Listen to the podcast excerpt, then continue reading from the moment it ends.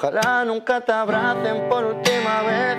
Hay tantos con quien estar, pero no con quien ser. No solo somos caminos que suelen torcer, miles de complejos sueltos que debemos de vencer. Hoy tenemos el gran gusto de tener como invitado a uno de los artistas españoles más reconocidos del momento. Con su primer álbum llamado Prisma, logró posicionarse en la posición número uno de los álbumes más vendidos en toda España, contando con grandes colaboraciones como Sebastián Yatra, Pablo Alborán, Sofía Reyes, Melendi, entre otros. Y recientemente acaba de lanzar su segundo álbum de estudio llamado Resiliencia, que también ha sido un éxito total, contando con millones y millones de reproducciones. Y la buena noticia es que próximamente se estará presentando en Madrid, en el Wisink, desde Sevilla, para el mundo. Pérez, bienvenido. ¿Qué tal? Qué bueno tenerte aquí con Qué nosotros bonito. nuevamente y en persona. Por fin en persona. Por ¿eh? fin, porque siempre ha sido Después- entrevistas online. Siempre, siempre. Yo además tenía esa ilusión de verte por fin, Eso. que hemos tenido la posibilidad de poder vernos, pero en persona es otra historia. Así mismo verdad. es. Sí, sí, sí. por hacerte perder el tiempo, por pensar. Empecemos hablando por el título de tu segundo álbum, Resiliencia. Tengo entendido que este álbum es uno de los álbumes más íntimos que has hecho en tu carrera y que la palabra resiliencia es muy significante para ti. ¿Por qué? Ser resiliente me parece que es una necesidad a día de hoy, porque creo que muchas personas han tenido que volver a hacerse a ellos mismos, a pesar de sus circunstancias, a pesar de todo lo que ha pasado mal en la vida. Y creo que ser resiliente es una cosa que hay que normalizar, porque me parece que si hay algo en este mundo es que no tenemos a- aparentemente el control de nada. Y me parece que resiliencia, aparte de una palabra muy necesaria de hoy, porque creo que hablar de la salud mental y hablar realmente de personas que le han pasado mal y normalizar las dificultades, eh, más que las alegrías, porque alegrías es verdad que hay bastante, pero muchas veces a la gente le cuesta mucho hablar de los problemas, ¿no?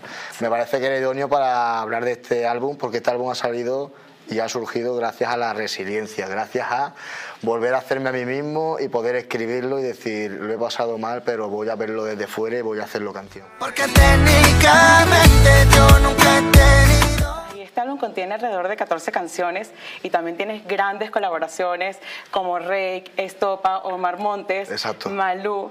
¿Qué tiene diferente este álbum en comparación con el primero de Prisma? ¿Cómo ha cambiado Beret con el tiempo? Mm, pues te diría que, que también más, o sea, para mí este es el, el mejor álbum que tengo, ¿por qué?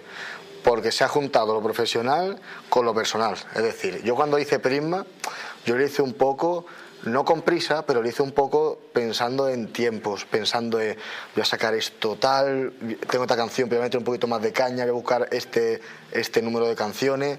Y con Resiliencia, eh, Resiliencia ha nacido cuando tenía que nacer.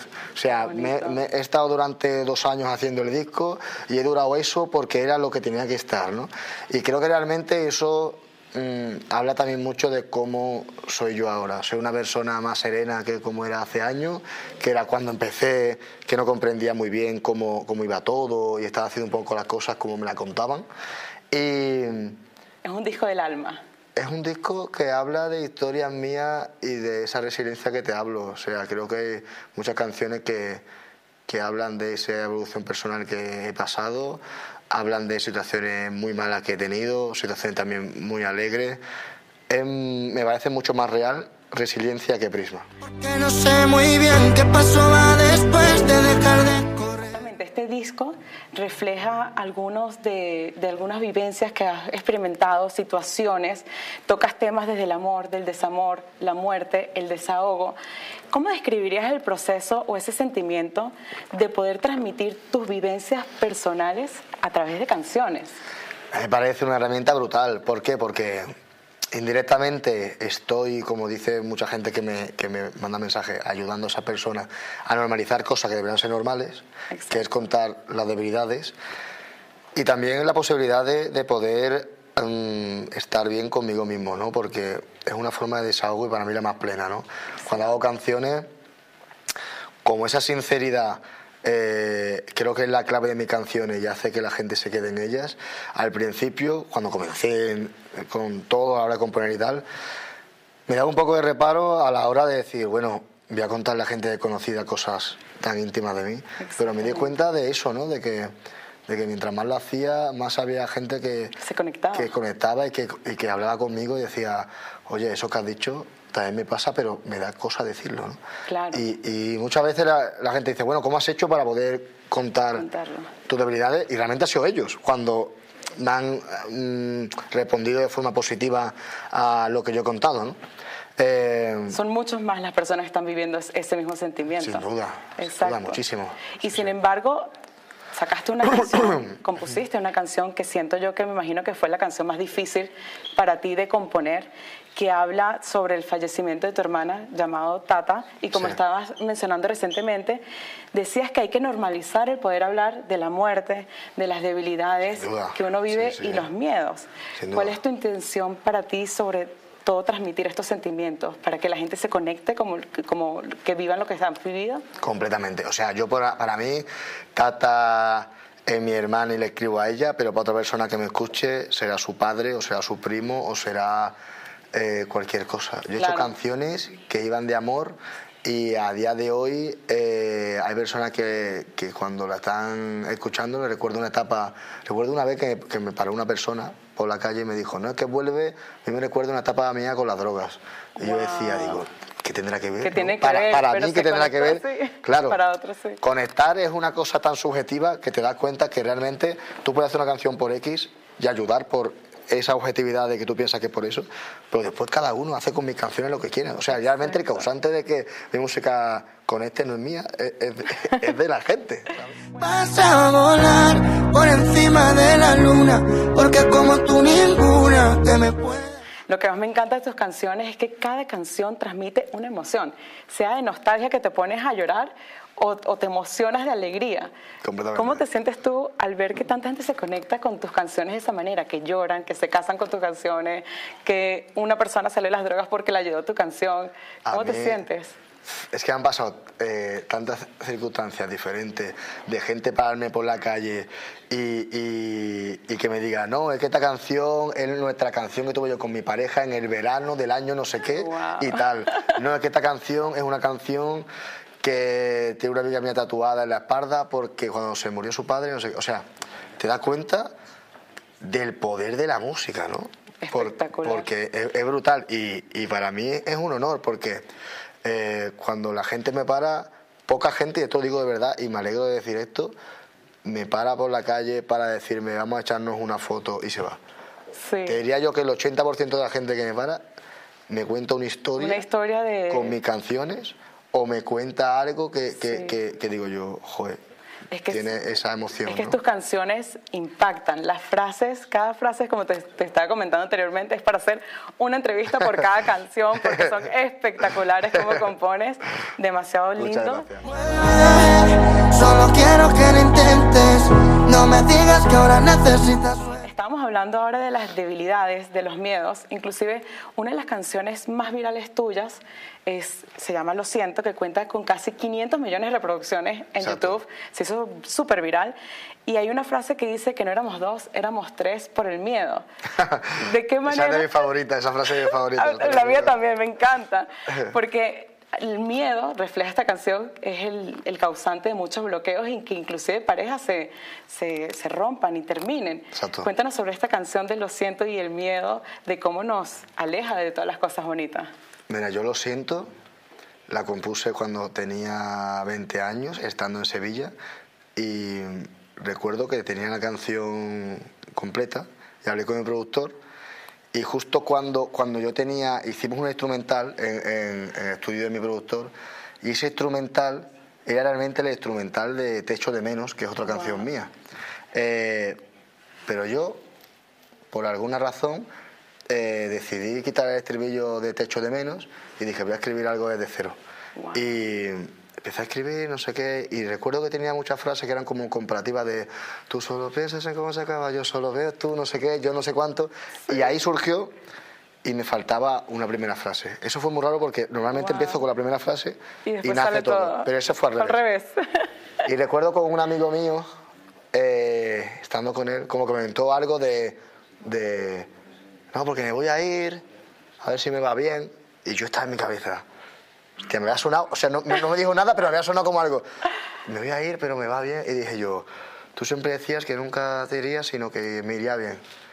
Y yo pensé, hostia, digo, digo, Hay que me conecta muchísimo esto y tiene mucho que ver con, con tal. Y eh, grabé la canción en, en el estudio de grabación de mi productor y no me gustaba. ¿No te gustaba? No me gustaba nada. ¿Cómo? No me gustaba nada. Y se lo- te lo juro.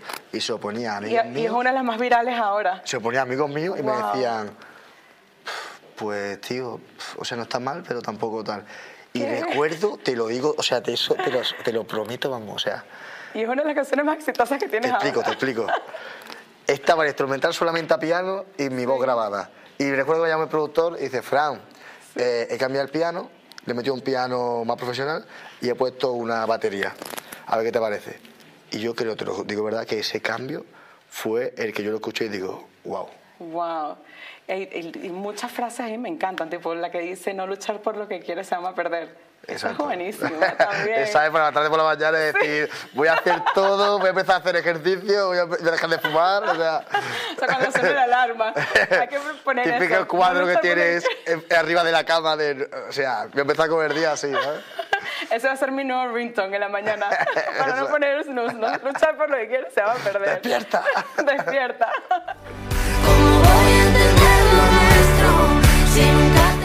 Y tienes también muchas canciones en, esta, en este álbum, alrededor de 14 canciones. Hablemos un poco de las letras, por ejemplo, Beso Robado. Habla tipo tan cerca, tan lejos, como diciembre, como enero.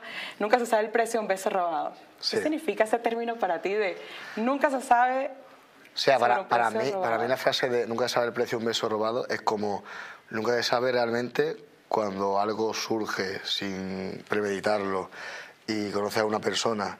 Sí. Imagínate, ¿no? Estás por ahí, conoces a una persona, acabas besándote con esa persona una noche. Nunca sabes realmente todo lo que va a venir después, porque al fin y al cabo ese es el comienzo, pero después Por un beso un beso, todo. claro, empezó todo, ¿no? Y nunca sabes el precio realmente. Esa canción la compuse por una situación que yo tenía en mente de hace tiempo que viví, en la que sabía que iba a despedirme de una persona y que no iba a volver a verla más sin haber sin haberlo hecho, sin haberlo hablado con esa persona. Oh, wow. Nunca dijimos adiós, Sí. pero los dos sabíamos ya que nunca íbamos a hablarnos, ¿no? a pasar nada? Y tengo como esa imagen de literalmente acompañando a esa persona a la estación, ella se iba, era, además era invierno, no era diciembre, pero, pero esa frase de entre tan cerca y tan lejos como diciembre y enero me identificaba mucho, ¿no? Y bueno, hablar realmente de eso, de, de no saber realmente Robados. Las consecuencias. las consecuencias de, de, cierto- besos de ciertos robados. besos. Tan cerca y tan lejos como diciembre y enero.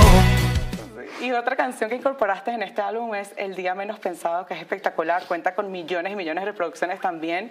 Y esta canción habla de, de ese amor como contradictorio, como que dice, me quiero ir de viaje lejos de ti, pero a la vez contigo. Claro. No, es como querer a alguien, pero a la vez El día, alejarse. el día menos pensado es un concepto un poco extraño que a veces cuando lo describo mm, me resulta, o sea, tengo que explicarlo bien porque tú siempre que, conoces a alguien, ¿no? estás con alguien y tal, eh, tú dices, bueno, pues nos conocimos el día 18 de julio, por ejemplo, pero nunca te das cuenta el momento en el que olvidas a esa persona. O sea, tú no dices, ah, pues ya me olvidé. pues si no, no lo has olvidado, ¿no? Si no es que la estás recordando, ¿no? Pues es como esa frase, el día menos pensado voy a dejar de pensarte. Porque realmente lo más complicado no es conocer a alguien, es olvidarte de, Es olvidarte de esa persona, despegarte, soltar. Claro. Yo, yo ese, ese, esa canción la tenía de hace bastante tiempo y tenía el estribillo, pero no tenía el párrafo. Wow. Y pasó el tiempo y, compuse el párrafo, pero fue de lo que más me costó. Pero era con ese concepto de decir, eh, a pesar del tiempo, a pesar de las circunstancias, eh, ha llegado un día en el que me doy cuenta de que ya no está en mi cabeza. Tú me has hecho tanto daño que no puedo separarme. Canción, bueno, espectacular también, muy nostálgica, es la que acabas de sacar con Malú, que habla también de, ese, de esa sensación de sembrar, de apostarle a la relación, pero no verla crecer nunca, ¿no? Exacto. Cuéntanos un poco sobre esta canción, Bueno, ¿quiénes se eso, identificar? romperme más, creo que es una canción de, de las más claras que tengo y objetivas, ¿no? O sea, que ya no aguanto más, por más que hago es imposible y, y es como hablaba con Malú a la hora de, de componerla, ¿no? Creo que, que realmente a veces no hay que andarse mucho por las ramas para expresar algo, sino que realmente esa frialdad y esa frivolidad de decir, Claro. Ya no puedo romperme más porque ya he hecho absolutamente todo.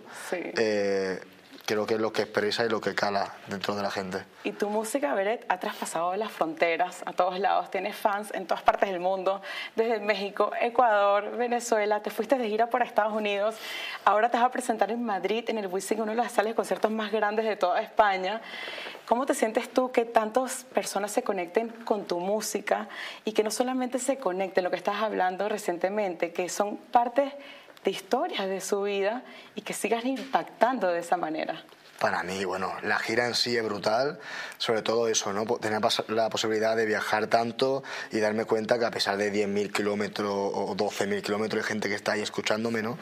Y, y me sorprende, ¿no? Porque hay personas que llevan conmigo di- digitalmente desde hace muchísimo tiempo, pero no he podido personificarlas, ¿no? Poder verle las caras y decir que esta persona lleva seis años conmigo, escuchándome y realmente eh, le estoy dando la mano ahora, ¿no? Y es como... Exacto.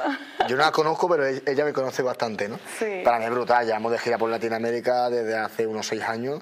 Eh, empezamos en Estados Unidos el año pasado, que fuimos a, a Nueva York y a Miami a, a cantar. Y, y bueno, pues espero que eso se extienda, la verdad, y que la gente siga, Sí, siga sí. extendiéndose. Argentina, México, Colombia, eh, estuvimos en Guatemala también, eh, en Costa Rica, y bueno, ahora pretendo para pa, pa quedar en adelante, ya que hemos entrado en Estados Unidos, ir a más zonas, otras zonas de Estados Unidos para... Porque mucha gente que me está hablando, ¿no? En plan, es que no puedo ir a Nueva York, no puedo ir a Miami, y me gustaría como hacer algo más extenso. Porque no sé muy bien qué pasó después de dejar de correr al final. Para todos esos jóvenes soñadores, hablemos de tus inicios. Tengo entendido que te diste a conocer porque empezabas a subir canciones a las plataformas digitales. Exacto. Cuéntanos un poco cómo fue ese inicio y qué le recomendarías a todos esos jóvenes soñadores que quieren lograr los éxitos o subirse a un escenario en algún día o tienen sueños grandes como tú.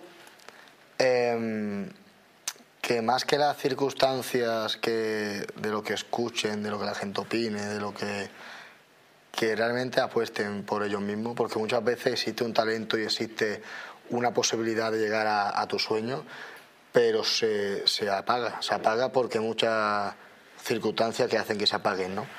Y sí que es verdad que hay una, hay una frase que yo siempre está en contra, que es que siempre dice, no, mientras mayor esfuerzo, más éxito, o, o el, esfuerzo se el éxito se encuentra con el esfuerzo, ¿no?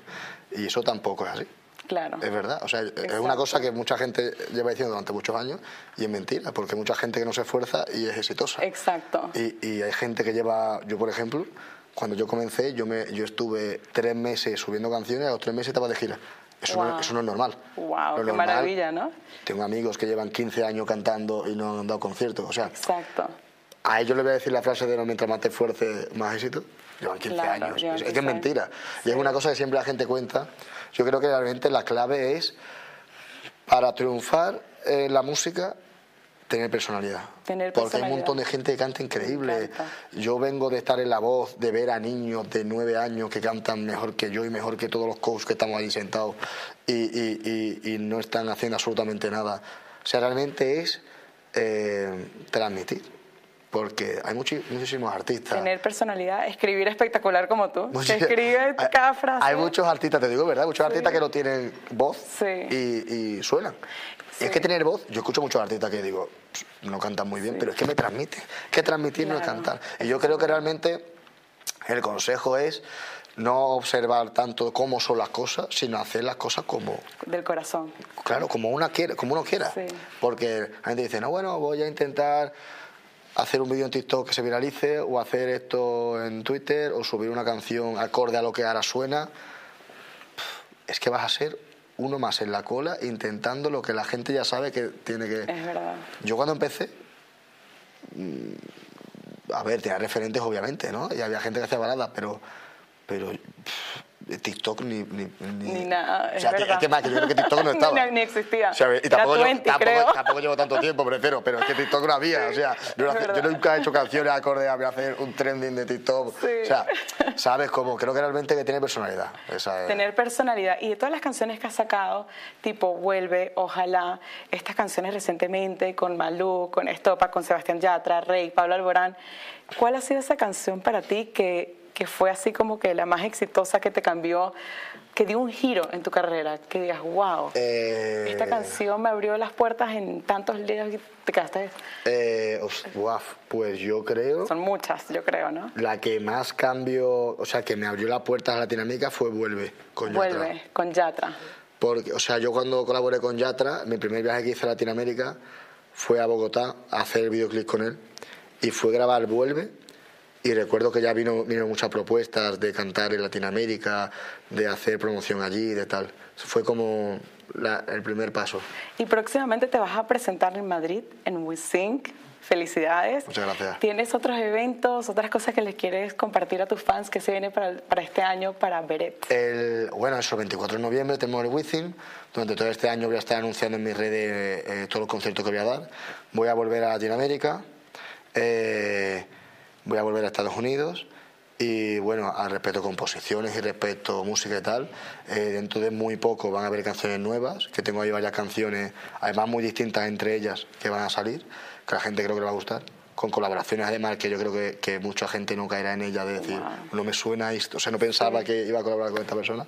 Y, y eso uno para o sea si la gente quiere enterarse en mis redes está Sigan a Beret.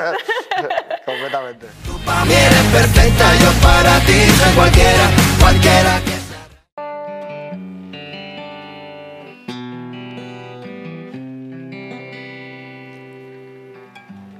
Yo necesito ganas, no querer ganar. Y si algún día perdiese mi miedo a perder, me duele haber corrido para no llegar.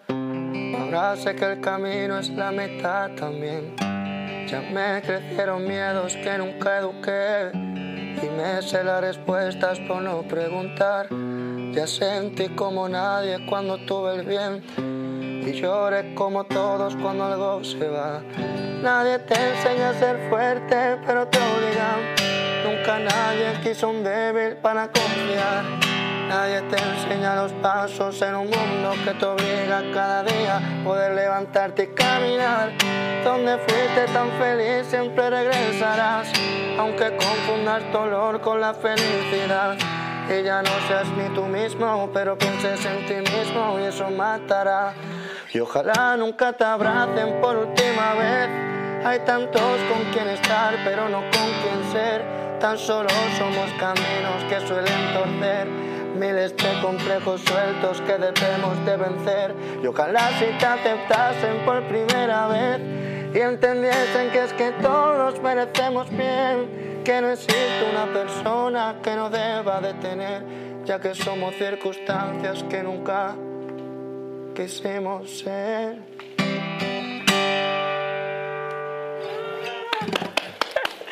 Pañuelo.